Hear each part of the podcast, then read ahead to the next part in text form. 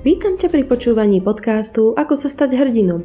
Volám sa Ivet a hry na hrdinov patria medzi moje obľúbené hobby. Dnes ti o nich niečo poviem.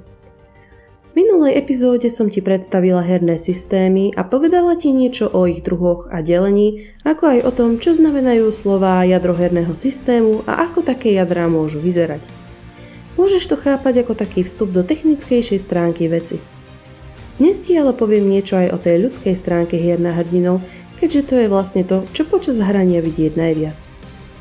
Ako som už niekoľkokrát spomenula, hry na hrdinov nech už patria do akéhokoľvek žánru a nech už používajú akýkoľvek systém, sú v prevažnej miere dialógom.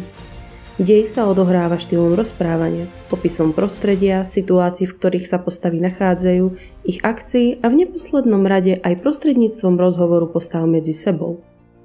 Na začiatok malé vysvetlenie, ako z uhlu hier na hrdinov chápať slovo hráč. Za bežných okolností v rozhovore medzi ľuďmi, rodinou a priateľmi pomenovaním hráč označujeme človeka, ktorý hrá hru. V prípade hier na hrdinov ale toto slovo preberá trochu iný význam.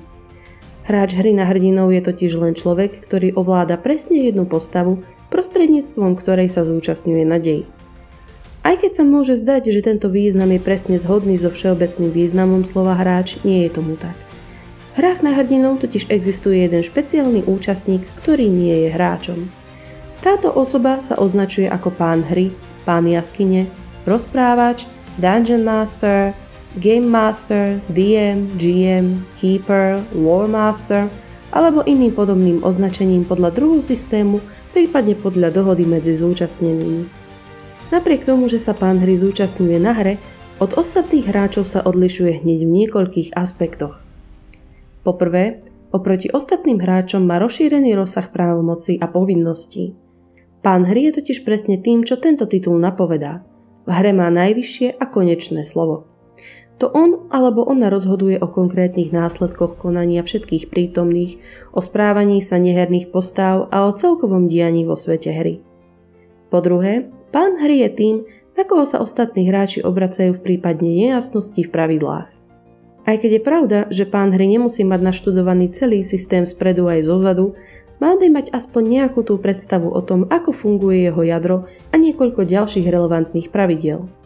V prípade potreby má tiež právo vymyslieť dočasné pravidlo, pomocou ktorého vyrieši spornú situáciu. Toto dočasné pravidlo sa neskôr môže stať zaužívanou súčasťou hry, tzv. homebrew, a to aj napriek tomu, že v oficiálnych pravidlách neexistuje. Možnosť druhá je použiť toto dočasné pravidlo iba raz a po ukončení hry si naštudovať reálne pravidlo pre danú situáciu priamo zo systému a do budúcnosti používať to. Nie už sa ale k riešeniu situácie dospeje akýmkoľvek spôsobom, pán hry má právo zmeniť pravidlá tak, aby zabezpečil plynulý priebeh hry. Ak sa všetci prítomní bavia, nezáleží veľmi na tom, čo hovorí kniha. Tretím veľkým rozdielom medzi pánom hry a hráčmi je, že pán hry vie, čo sa stane. Na rozdiel od hráčov má totiž za úlohu pripraviť zápletky a situácie, na ktoré hráči v priebehu hry reagujú. A zatiaľ čo ich výsledok nie je nikdy istý, pán hry by mal vždy mať aspoň nejakú tú hmlistú predstavu, čo sa tak môže stať ako v blízkej, tak aj vo vzdialenejšej budúcnosti hry pozná spojitosti medzi politickými postavami, pozná rozloženie nepriateľov v teréne a vie tiež aj o skrytých pascách a nástrahách. Hráči z poňatia hier na hrdinov naproti tomu majú obmedzené právomoci. Nakoľko každý hráč hrá len za svoju vlastnú postavu, pokiaľ im to pán hry vyslovene nedovolí, nemajú žiadnu kontrolu nad správaním sa ostatných herných aj neherných postav. Napríklad hráčovo tvrdenie, že tunajší senátor je jeho bratranec, nemá na rodinné príbuzenstvo daného senátora žiadny vplyv. Nad čím ale hráči majú kontrolu, sú ich vlastní hrdinovia. Ako som už v predchádzajúcich epizódach spomenula, hráči sa svojimi postavami priamo zúčastňujú na deji. Z istého uhla pohľadu sú tak naraz scenaristickým tímom aj publikom, pre ktorých zábavu sa hra uskutočňuje.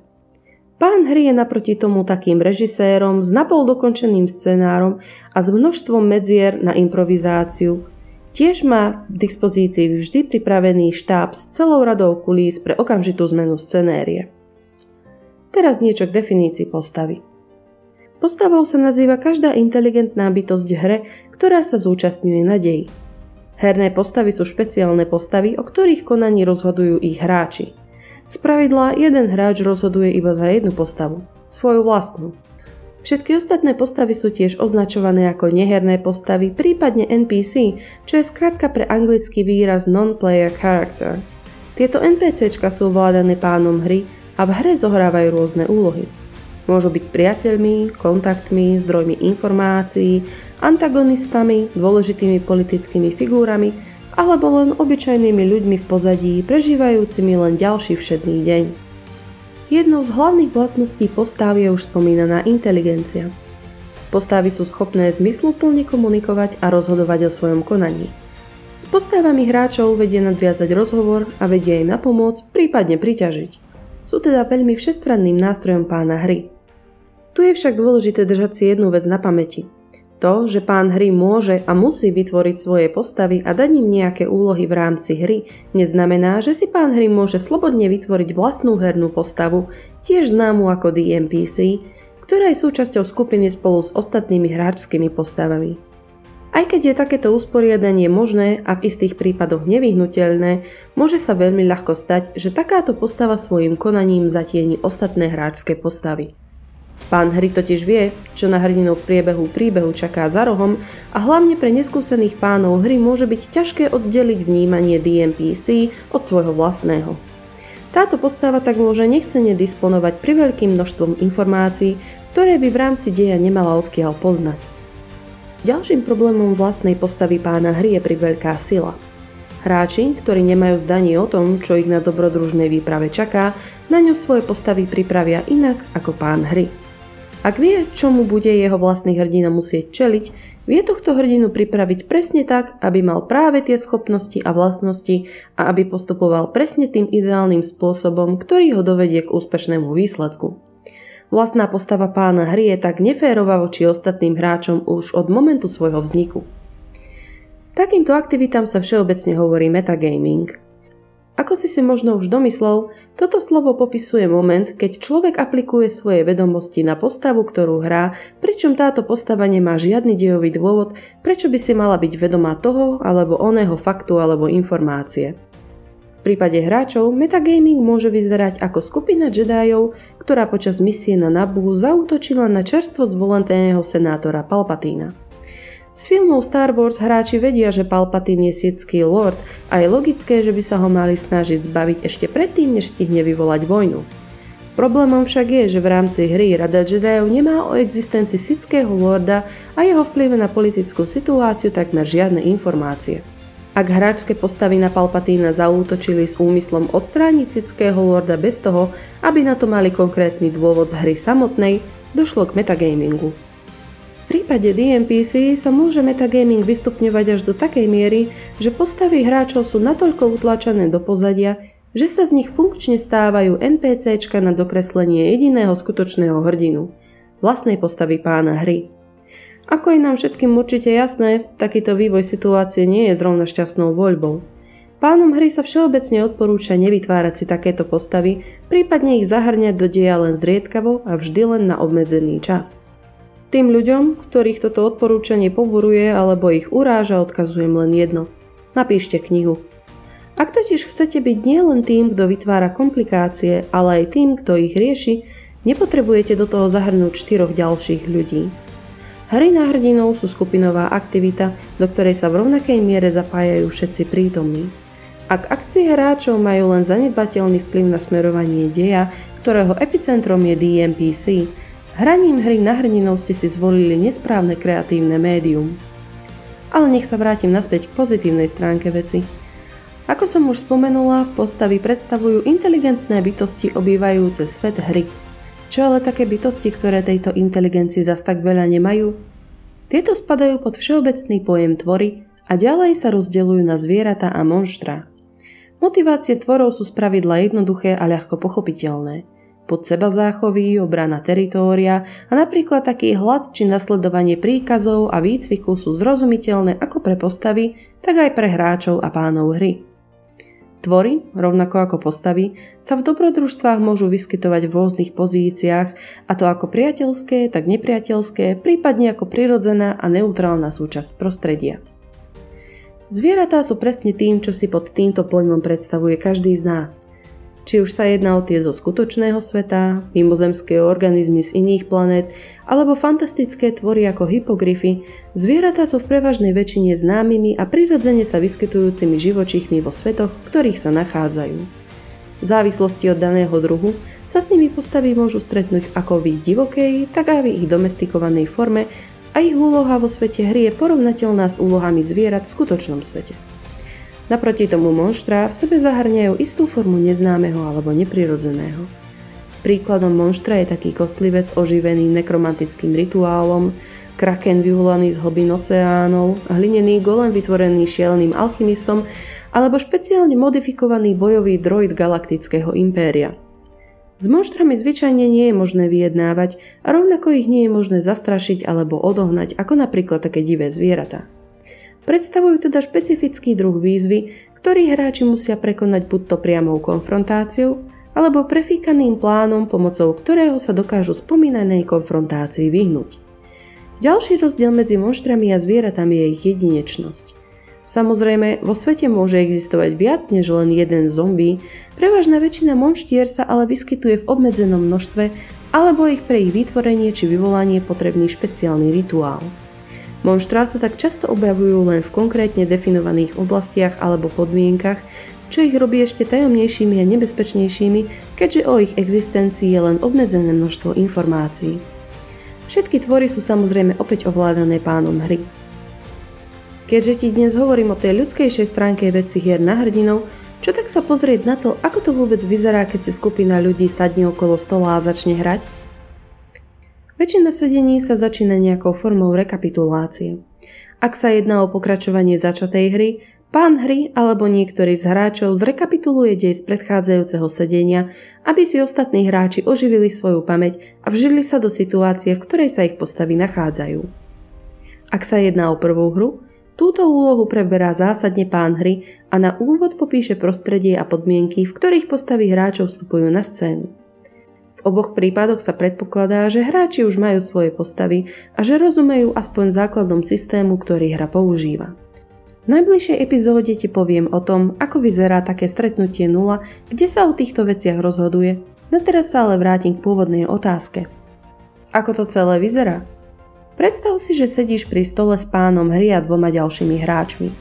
Každý z vás má pred sebou nejaké papiere s denníkom postáv a popisom ich vybavenia, niekoľko kociek, perá, cerusky, pohár s vodou a tak podobne.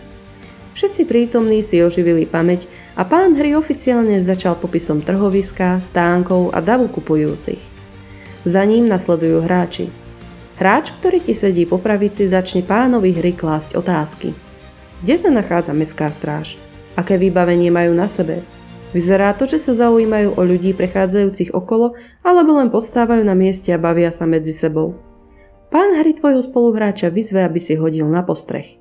Na základe jeho úspešného hodu potom oznámi, že sa na trhovisku nenachádza žiadna stráž, tento hrdina si ale všimol starca v modrom kabáte, pozerajúceho priamo na vašu skupinku. Pán hry následne popíše, ako na ňo tento starec sprisahanecky žmurkne a v zápäti sa na mieste otočí a pomalým krokom odíde.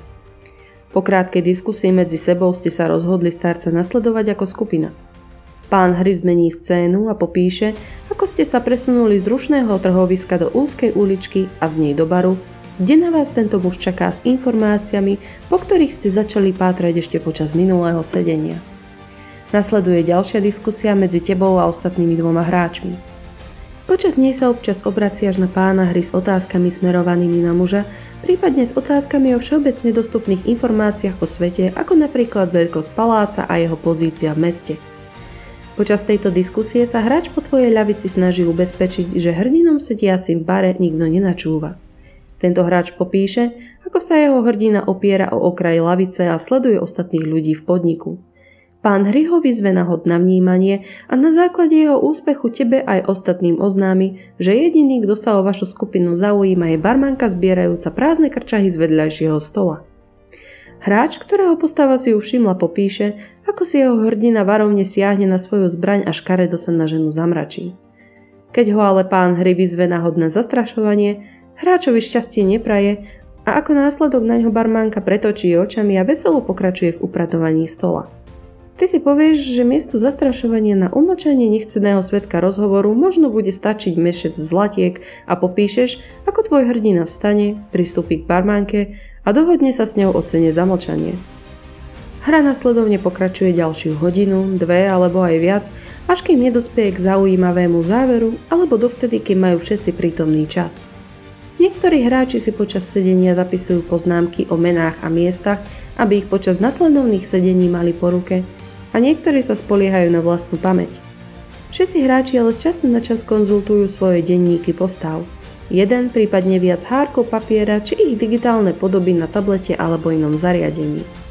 Značia si na nich momentálny stav svojich postav, prípadne si zapisujú zmeny svojich inventárov, všetko podľa toho, ako im v hre pribúdajú alebo ubúdajú vybavenia a peniaze. Na denníkoch postav tiež vidia svoje bonusy a penalty, ktoré na výzvu pána hry následne pridávajú alebo odčítavajú zo svojich hodov kockami v závislosti od pravidel systému. Ale čo je najdôležitejšie, popri tomto všetkom sa hlavne dobre bavia. Napätie, menšie spory a ich riešenie, vtipkovanie a povzbudzovanie jeden druhého a občasné výbuchy smiechu a nadávanie na kocku, ktorá tretíkrát za sebou padla na tú istú mizernú stranu. To všetko patrí k hrám na hrdinov.